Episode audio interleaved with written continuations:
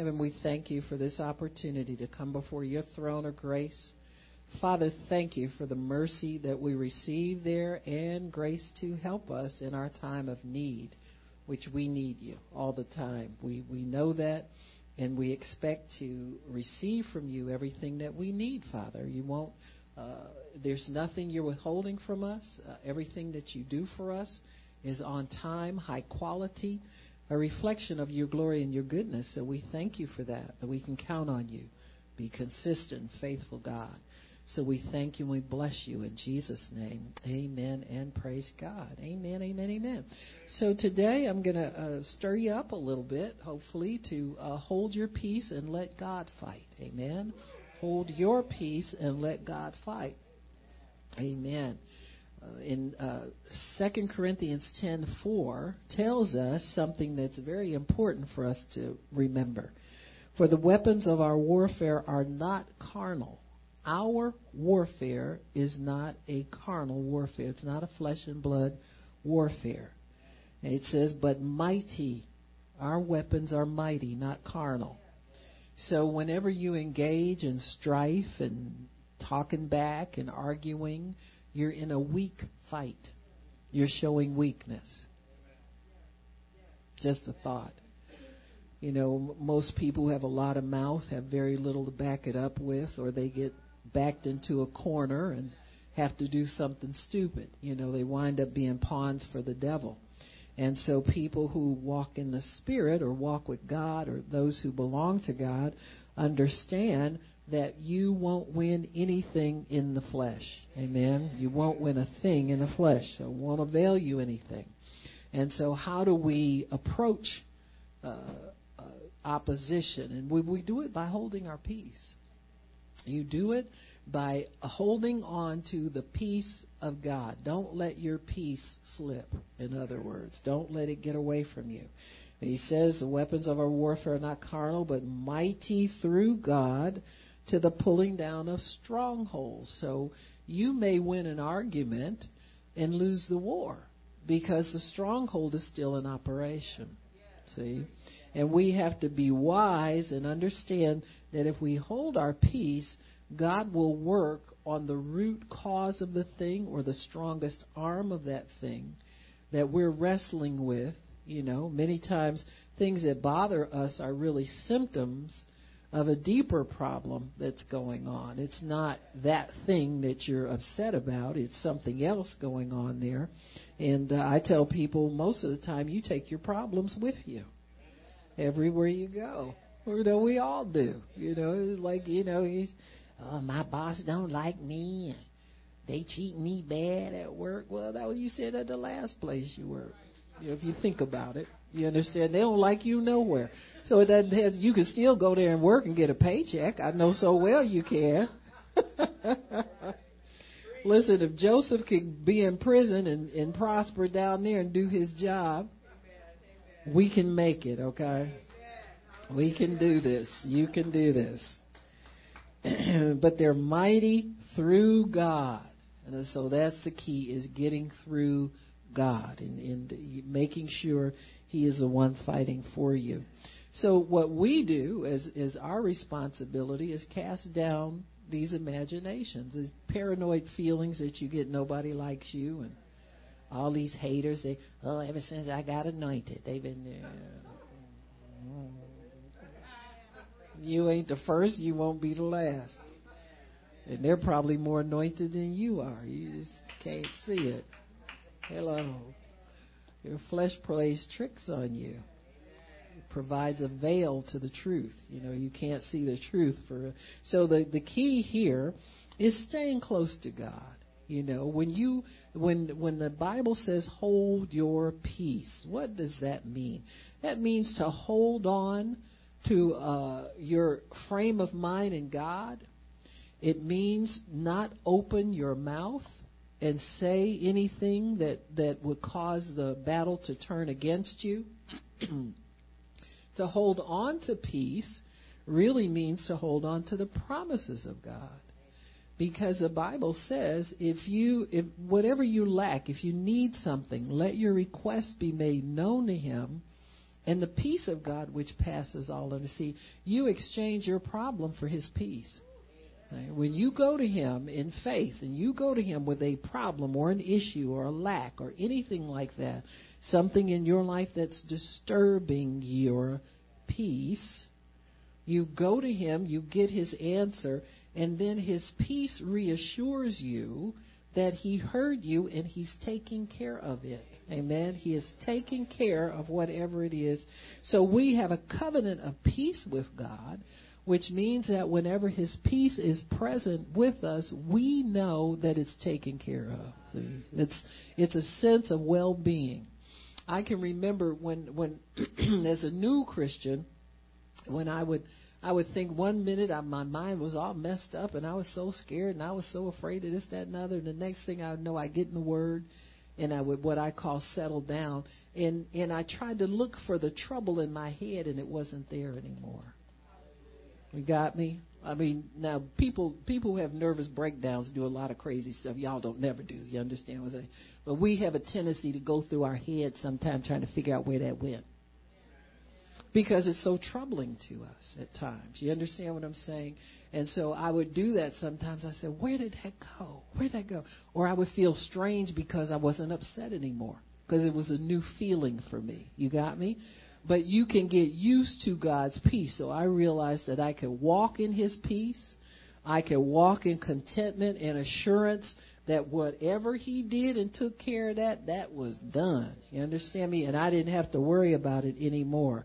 And so when we talk about the peace of God, it's a supernatural peace that passes all human reasoning, all human understanding. You can't explain it. Uh, but it's a, a strong sense of contentment and composure that's undisturbed. Got me? It is undisturbed. In fact, you can't disturb it yourself. You can't disturb your own peace sometimes when when God gives it to you. You just have to learn how to walk in it and and walk with it. So it's a good thing. So the weapons of our warfare are not carnal. They are mighty.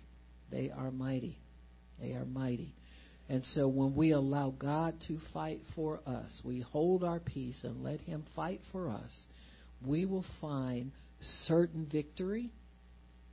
We will find that we are undisturbed and we don't really participate in the battle. We take a stand. We stand in a place of undisturbed composure and then God actually fights for us. He goes to bat for us. This is one of his covenant blessings, uh, one that he gave to our father Abraham. He said, I will bless those who bless you, will fight those who fight you, or contend with those who contend with you. The the key is is walking in faith in that realm of, of thought. You know, you must have faith that God fights for you. You don't have to have uh, a an answer for everything. You don't have to uh, explain yourself to everybody. You don't have to defend yourself. You know, uh, the biggest the biggest uh, um, uh, strategy of the enemy now he is fighting a war of accusation uh, against people. Uh, for instance, if if you don't think like the the uh, minority minority crazy people think, you know, the politically correct crazy minority people, uh, then you get um, accused. You know, you're a homophobe or you're a this phobe or a that phobe, and you know, okay, well I'm that, but I'm forgiven. They don't understand that language. You understand what I'm saying?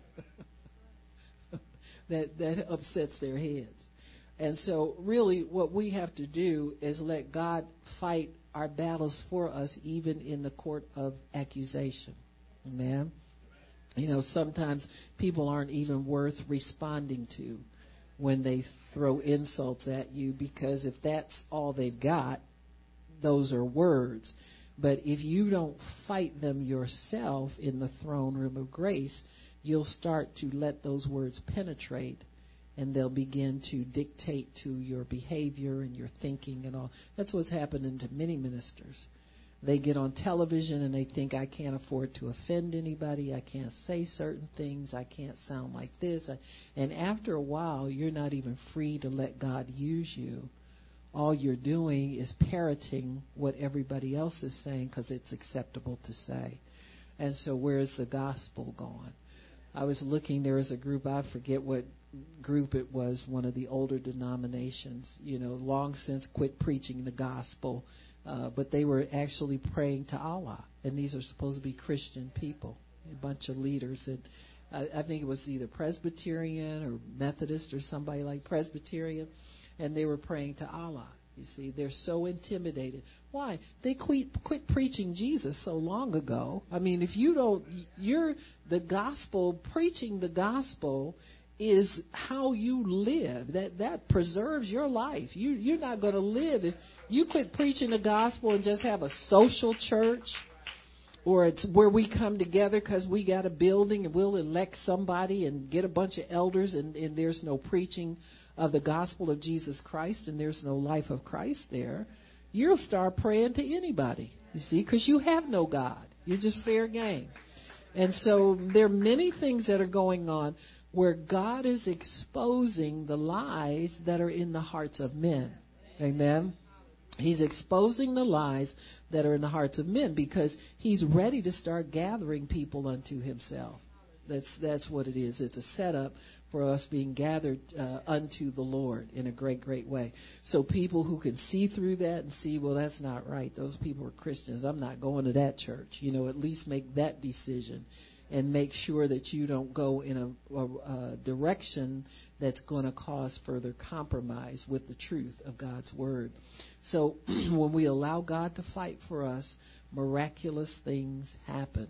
There is greater victory, there is greater authority, and we come out without any harm having come to us. And we have to stand on the promise of God to let him fight our battles for us. Now, it's very tempting to want to, you know, let somebody have it and blast them and all that kind of stuff and defend yourself and get into this striving. But sometimes the more you think about it, the more you think to yourself, well, you know what? Let me give God a chance and see what He might do for me. You know what I'm saying? I, let me put this stuff down myself and give God a chance and see what He will do for me. And that doesn't mean that you don't pray. You don't speak the word. You don't prophesy. You don't bind the devil. You do all those activities. But then God comes in and finishes the devil off for you. You got me? He finishes off the enemy for you. Amen. Only God knows which ones. Uh, you know, sometimes in the enemy camp, there are people that will convert and serve Him. He knows who those people are. We don't. And so He can go through and sort through and everybody that's a true enemy, he will definitely cut down and destroy.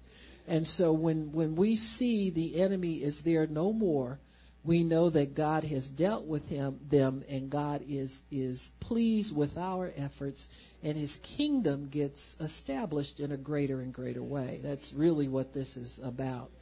Remember when God would tell Israel, you know, I'm giving you some land, but those people, there are people on that land. I want you to go in and destroy them because if you let them live, they'll be a snare to you. And see, we think, oh, I, you know, I don't care nothing about them. I'm strong. No, you're not. Hello. God already told you how to deal with things so you don't get ensnared and don't embrace that way of living because he knows it's enticing to human flesh. And so anything that will entice us, he will separate us from it, uh, tell us to voluntarily separate or destroy it. There are many things that, that uh, you know, I can remember uh, collecting certain kinds of, of um, you know, statues and things like that. And, and God would have me, you know, go through and say, now, you know, you don't want to get graven images and start worshiping as I don't worship nothing. Yeah, but uh, see, can you not look at it? Can you not collect it? Can you pass up? You know, then it's got a hold on you. If you, you know, you don't want anything. God is a jealous God. He bought you and paid for you. He's not going to let anything take you away from Him. And so, for that reason, He will fight battles for you because He discerns who the true enemy is He knows how to defeat, defeat every enemy that ever stands against us. And he said, No enemy will be able to stand before you. In other words, if you're standing nose to nose with the devil, he's going to back down. You see what I mean? You keep going forward, make him back down. So he won't be able to stand before you all the days of your life. And that means when you're you're a little kid, you can withstand the devil. When you get up in years, you can withstand the devil the same all the days of your life, your power will be the same because God's the same, and He always fights for us. So our weapons are mighty through God to the pulling down of strongholds. Amen. Pulling them down.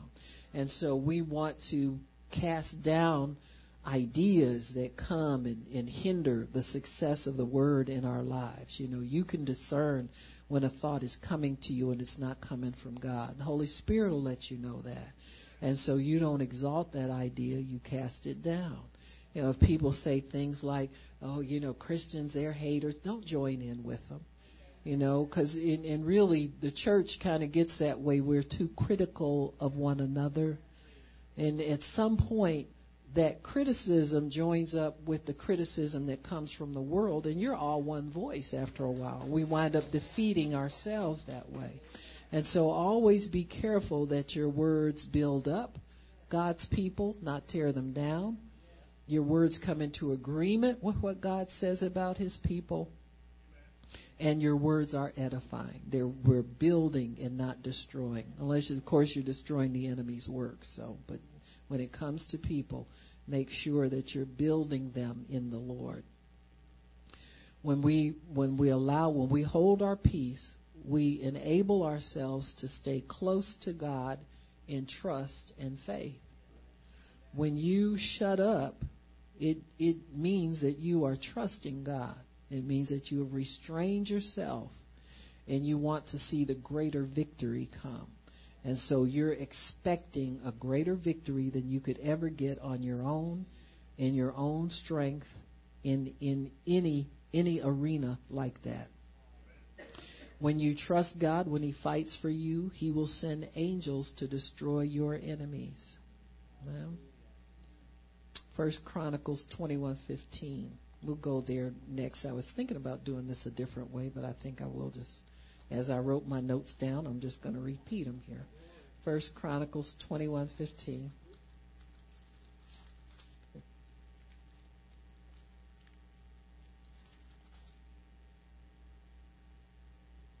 And God sent an angel into Jerusalem to destroy it. And he, as he was destroying, the Lord beheld, and he repented him of the evil, and said to the angel that destroyed, It is enough, stay now your hand. And the angel of the Lord stood by the threshing, threshing floor of Ornan the Jebusite. So you see, the Lord will send angels to do the work that he needs to have done. When you let God fight for you, there's great angelic activity in your life. Amen. Because this is how God fights. He has ministering spirits that come to minister to the heirs of salvation. They minister to us and they minister for us. So angels will come to destroy what God says to destroy. Ministry of angels is extremely active when we are under attack.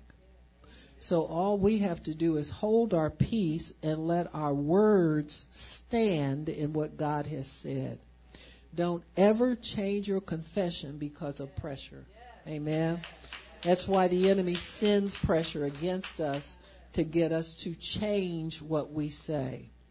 I remember reading a book many years ago. There was a, a woman, Elizabeth Pruitt, wrote a book on on faith, and she said that God showed her a vision one time of the power of her words. And she said that when she would pray and, and praise God and confess the word and pray the word, she said angels would start to move. They would go and gather what she needed and move toward her.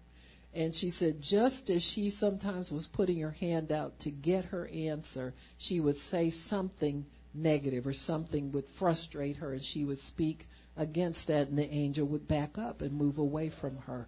And so we have to make sure and see when it says hold your peace, That means don't let anything distract you and pull you over into the flesh where you will say something. And people say things, well, everybody gets this. No, you can't afford to. If you're looking for some, you can restrain yourself. You don't have to say everything that pops up in your head. You can you can hold hold that, and that's why it says you hold your peace. You hold on to it. You hold your tongue. And you hold on to the peace of God, which means that you are anticipating good. You're not anticipating anything uh, negative to come into your life. Revelations 12 and verse 7, you see another ministry of angels, and you see that quite a bit in the book of Revelation. Why? Because that's the end time warfare book, you know, if you will. It talks much about warfare. And it talks much about overcoming and how the saints overcome. Revelations 12, what did I say? 12 and verse 7. it says, And there was war in heaven. Michael and his angels fought against the dragon, and the dragon fought and his angels and prevailed not. Neither was their place found anymore in heaven. So when angels fight, they prevail over the enemy. You got it? You may not do so good, but when you let the angels of God fight for you, they always prevail against the, the enemy. Amen? Because they're, they are the greater force. They have a greater strategy. They have a greater leader. Everything about their numbers are greater. Two thirds of the angels in heaven are still with Jesus. They're not with Satan. It's just that Satan's devils always come down low. You know, they always down low. When you feeling low, they right down there with you. They come low. They come to where you are. And so the angels of God, we have to get in the spirit and, and seek God and, and get their help. So it takes a little effort. But Satan's demons chase after you, always whispering in your ear, coming telling you stuff and get you all upset about stuff.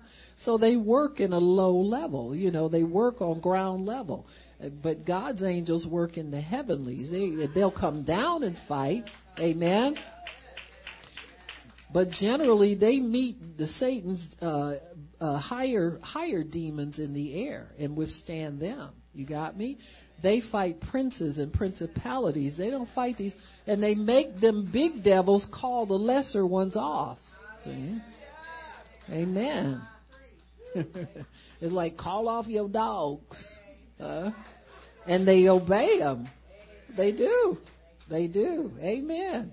So, so they don't, you know, the angels of God, they come down to protect us, and oftentimes you'll feel their presence when, when you need protection and you need that kind of thing. But in, as far as the fighting and withstanding, they'll bind the strong man. They'll get the big guy and make him call his little imps off your life. You know, you'll find they disappear and their place is seen no more.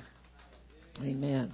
They're not going to chase every little crazy ratty devil down here. They'll just get his boss and make his boss stop, which makes sense. That's how you can see salvation come to a whole city at one time. They just took the they took the boss down, you know, and that's that's how you fight. When when you pray, when we pray, you see we take authority over bigger spirits and you know and the unholy trinity and, and things and fight on that level. You you can't just fight on a run around, chase a devil here, chase a devil. You'd be chasing them all day long. Your weapons are mighty, amen, to pull down a stronghold that's been captivating people um, First Peter three twenty two. Let me see what that one says. That angels are in submission to the Lord. Let me see what I said there. First Peter ten twenty two. Not ten, but uh, three twenty two. Three. Hang on.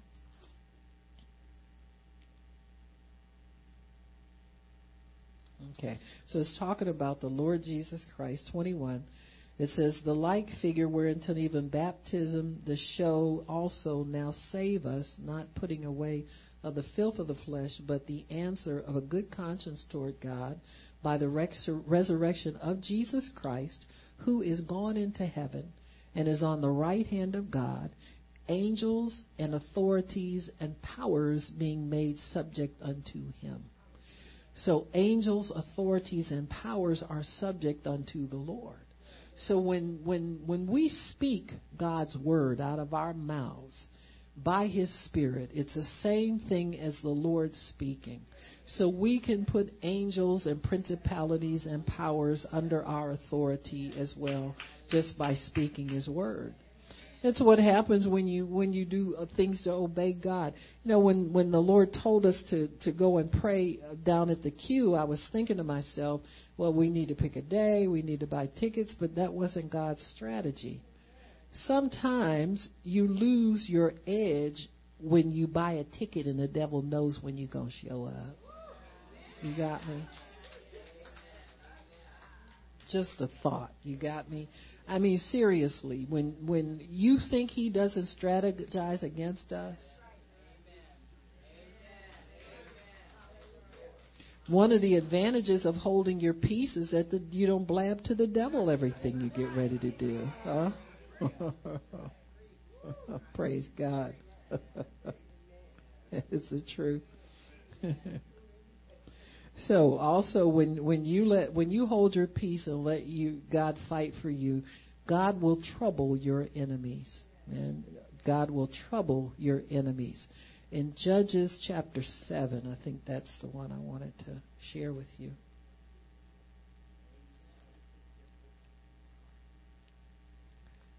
Judges, let me see.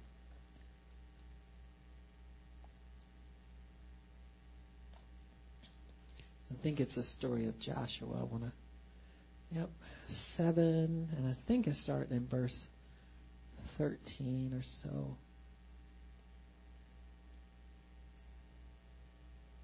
But Judges chapter 7, we'll start in verse 9. it says, And it came to pass the same night that the Lord said to him, speaking of Gideon, Arise, get you down into the host, for I have delivered it into your hand. You see that God says that all the time. I've already given it to you. So just go do what I say do. Go take it. But if you fear to go down, go down uh, with Purah, your servant, down to the host, and you shall hear what they say, and afterwards your hands will be strengthened to go down into the host. Then he went down to Purah his servant unto the outside of the armed men that were in the host, and the Midianites and the Amalekites and all the children of the east lay along the valley like grasshoppers. Oh my God! For multitude.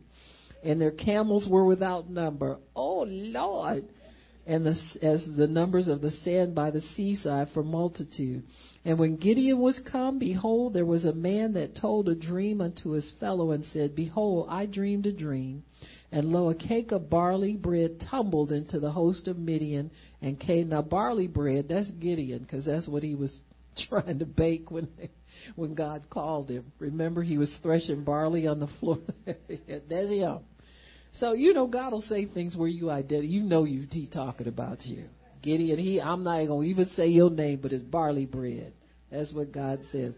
Tumbled into the host of Midian and came into a tent and smote it that it fell and overturned and the tent lay along. Now, how could a little piece of bread overturn a tent? Just rolled on down there. In other words, Gideon, you won't have to do nothing, huh? But just roll on in and roll on out.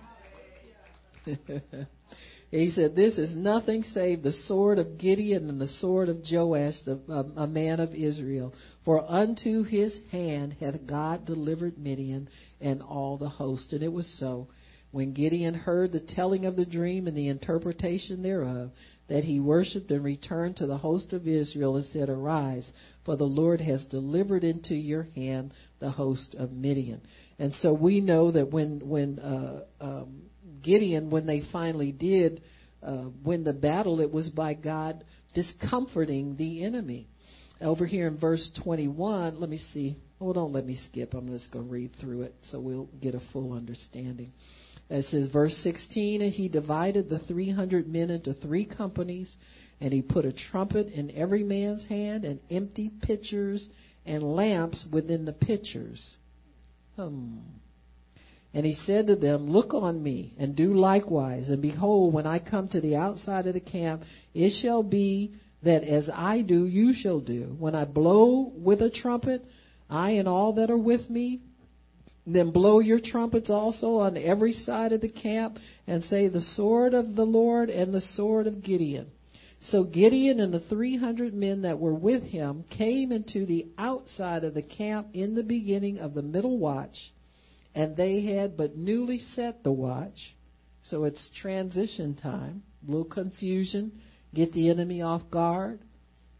Anytime there's a changing of the guard, I tell you, whenever when I worked in hospitals, it was always during shift change. Use code blue or code whoever. It was blue in one hospital. It was Doctor Hart in another hospital. It was code red in another one. But it shift change. You could always count on. You go in there and you just somebody. I just look. I just checked this room. You go in there, somebody blue and laying up there looking at you funny. You know what I'm saying? So it's it's whenever there's whenever there's a changing of the guard, there's a weakness in the watch. You got me? And so that's why God never slumbers or sleeps. You set a watch, you keep your watch. Amen. Don't always be too late to pray. You got me? Pray on time sometime. Confuse the devil. He'll be real shocked if you praying on time. He said, Oh my goodness, let me get busy. I was waiting on him to be late again. Right. So you know what I'm saying, though. And so he said they newly set a watch and they blew the trumpets and broke the pitchers that were in their hands. And the three companies blew the trumpets and broke the pitchers. Now, they're outside of the camp. They're not even in there where the enemy is. And held the lamps in their left hands and the trumpets in their right hand to blow withal. And they cried, The sword of Gideon and the sword of the Lord. And they stood every man in his place round about the camp, and all the host ran. Now these people are sitting around, and it says they look like grains of sand for multitude. There's so many of them. They're they're littered all over the the edge of the inside of the camp, and like sands of the sea. And when they heard that, they got up and cried and ran. They stood every man in his place round about the camp, and the host ran and cried and fled. And the three hundred blew their trumpets, and the Lord set every man's sword against his fellow, even without all the host, and the host fled. And, it, and the men of Israel gathered themselves together out of Naphtali and Asher and out of Manasseh and pursued after the Midianites. So it looks like they said that noise that they made discomforted the enemy. It, it, it disquieted the enemy. It made the enemy run in terror and run in fear. And that's exactly what God does with the devil every time we pray. He will run in terror and run in fear. The Bible says, submit to the Lord, resist the devil, and he will run in terror from you. Amen. You know, the devil's really scared of humanity. He just keeps people buffaloed with a lot of stuff. But once you submit to God, in the, the, the fear of God will fall on the devil then, instead of the fear of the devil falling on you all the time. So they had a supernatural response to human sounds. Amen. Their response, what they heard, was supernaturally amplified, and it put terror on the inside of them. So God will trouble your enemies. They were troubled very greatly and fled in fear. Second Kings seven five, God will strike terror into the heart of the enemy. Amen. Second Kings seven five. You find that one.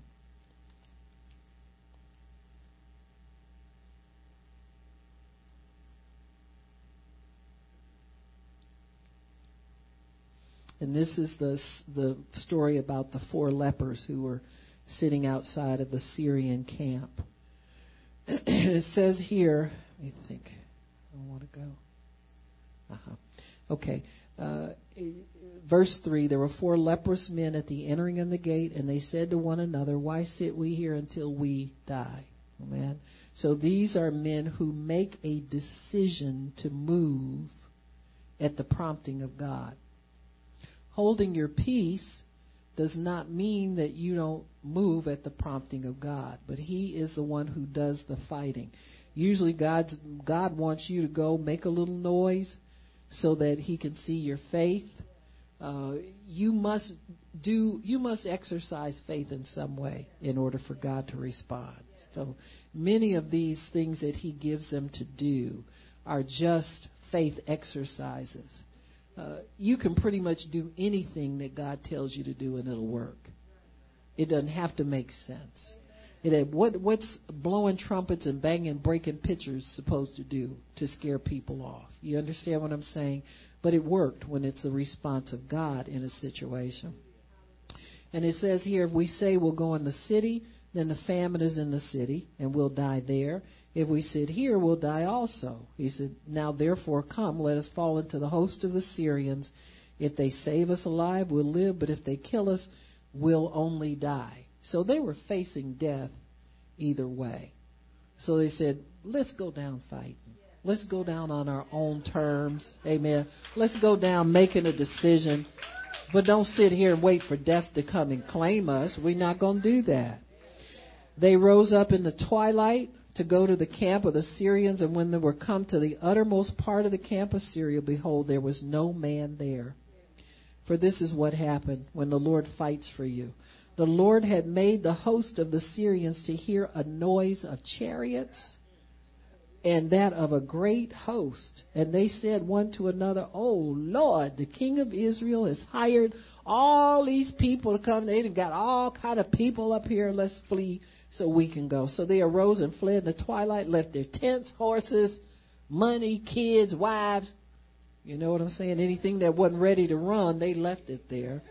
They left in a hurry. So when the lepers came in, they saw all the spoil that was. They didn't even have to fight for it. Didn't shed a didn't shed blood. Didn't do anything. God owns everything. He gives it to whoever He wants to. You know, there are a lot of people that think, uh, you know, when they see our prayers, we're praying to bankrupt this and bankrupt Planned Parenthood because it's our taxpayer money they're using. People say stuff, well, you can't take their money. That's my daddy's money. Hello? That's my allowance for the next year. Dad's money they got. They don't own nothing. Devil's a liar and a, they work for a liar and a thief anyway. Uh, 2 Samuel 5:23, he will send his angel to fight for you. A lot of angelic activity when you people always want to say, oh, so and so is an angel. No, my angel is not a human. My angel is a real angel, about 10 or 12 feet tall. Huh? Which one did I say? Second Samuel 5? Yeah, Second Samuel 5 I think it's verse 23.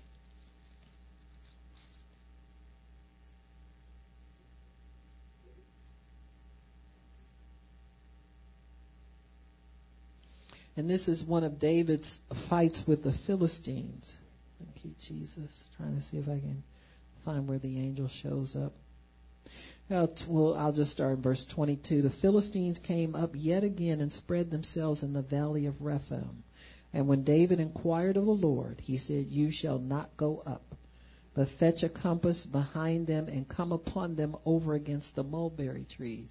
So he says, Don't confront the enemy, sneak up on him this time. Hmm? And let it be when you hear the sound of the going in the tops of the mulberry trees, that then you shall uh, stir yourself and then shall the Lord go out before you to smite the host of the Philistines. And David did so as the Lord had commanded him and smote the Philistines. Now the sound of the going in the tops of the mulberry trees were angels walking across the tops of the trees to go in to fight before him. Amen.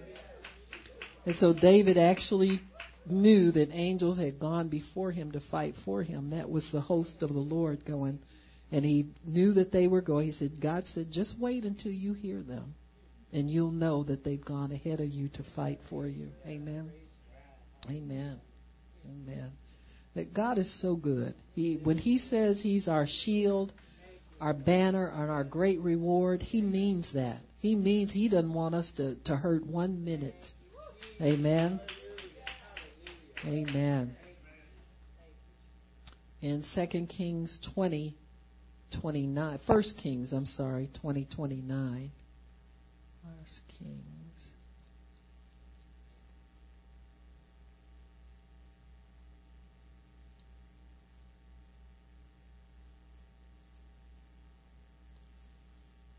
First Kings twenty twenty nine. Okay, when you when you hold your peace, he will cause the atmosphere to turn against the enemy. Causes the atmosphere to turn against the enemy. Thank you, Lord. Thank you, Jesus. Let me see where I want to start. Verse 26, we get First Kings 20. All right. Think I'll start in 26. It came to pass at the return of the year that Ben Hadad numbered the Syrians, went up to Aphek to fight against Israel.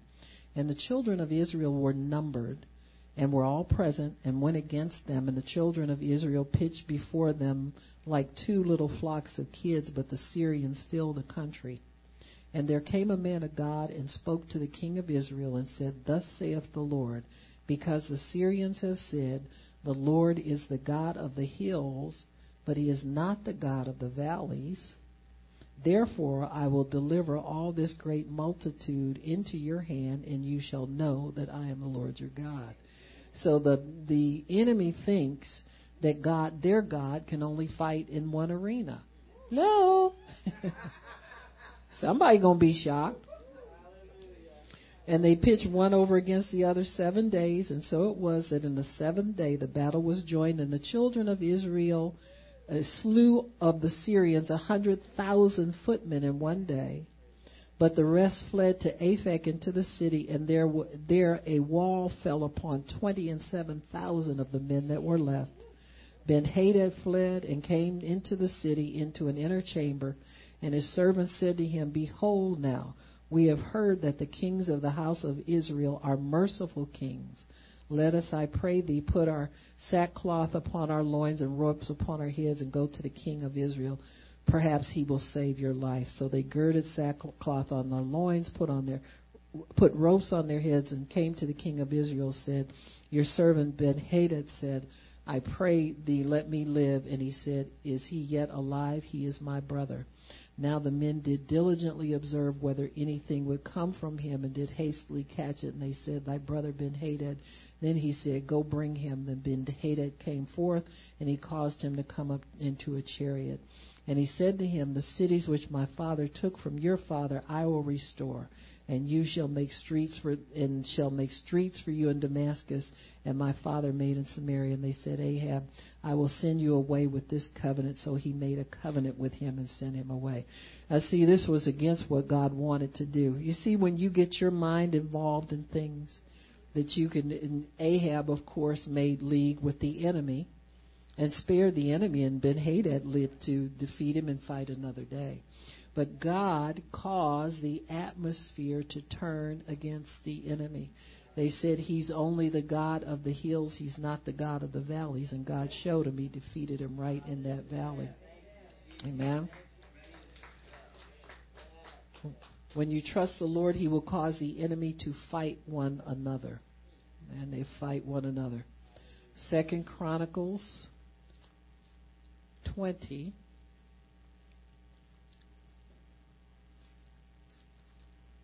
Twenty-two, and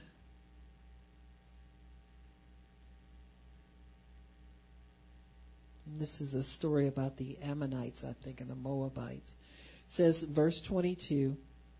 Oh, the, the children of Israel rose early in verse 20 in the morning and went forth into the wilderness of Tekoa. And as they went forth, Jehoshaphat stood and said, Hear me, O Judah, and you inhabitants of Jerusalem. Believe in the Lord your God, so shall you be established. Believe his prophets, so shall you prosper. And when he had consulted with the people, he appointed singers unto the Lord. Can you imagine going out to war and singing? No that they should praise the beauty of holiness as they went before the army and to say, Praise the Lord for his mercy endures forever. And when they began to see, that's a war song. Praise the Lord for his mercy endures forever. And when they began to sing and to praise, the Lord set ambushments against the children of Ammon, Moab, and Mount Seir, which were come against Judah, and they were smitten. For the children of Ammon and Moab stood against the inhabitants of Mount Seir utterly to slay and destroy them. And when they had made an end of the inhabitants of Seir, everyone helped to destroy the other. And so the enemy will fight one another and, and not fight you when you stand for God. He will cause them to turn on one another. And he says, when Judah, verse 24, when Judah came toward the watchtower in the wilderness, they looked unto the multitude, and behold, there were dead bodies fallen to the earth, and none escaped. And when Jehoshaphat and his people came to take away the spoil of them, they found among them in abundance both riches with dead bodies, precious jewels, which they stripped off for themselves, more than they could carry away. And they were three days in gathering spoil. It was so much.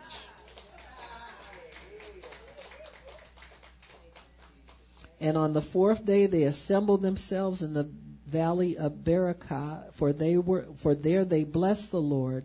Therefore the name of the same place is called the valley of Berakah until this day. Then they returned every month, every man of Judah and Jerusalem, Jehoshaphat in the forefront of them, to go again to Jerusalem with joy, for the Lord had made them to rejoice over their enemies. And that's the other thing. When you trust God, He will cause you to rejoice over your enemies. Amen. And they came to Jerusalem with psalteries and harps and trumpets to the house of the Lord, and the fear of God was on the kingdoms of. And this is what happens when you trust God, you hold your peace, you let Him fight. The people that you see fighting against Him will now fear God. This is what you want. You want people to be converted to the truth. The ones who told you Christians were haters and you know you're mean people and you don't love anybody, all that they'll swallow those lies because the fear of God will come upon them. When they heard that the Lord of Israel fought for fought the enemies of Israel, so the realm of Jehoshaphat was quiet, for God gave him rest, and that's peace. When you hold your peace, God allows you to stay in peace, give you rest from your enemies. You won't have to be fighting everybody day and night. You know, God'll He'll give you a rest, and your enemies will go and leave you alone and forget you're there, ignore you, walk past you like they don't see you, they don't fight anymore. All of the above. Because when you hold your peace, God knows that you trust Him and not in your own power and own strength. Amen. Father, we thank you for your word and for giving us understanding of how you fight for us. We are people of peace. We are people of love. We are people of great understanding, but we are people who know our enemy as well. And we stand against him. We prophesy against the things that the enemy is doing in this earth. And we thank you, Lord, that you have given us authority over all evil works and we take our authority at every turn, and we thank you for that, Lord, in Jesus' name. Amen and praise God. If anybody needs prayer, come on.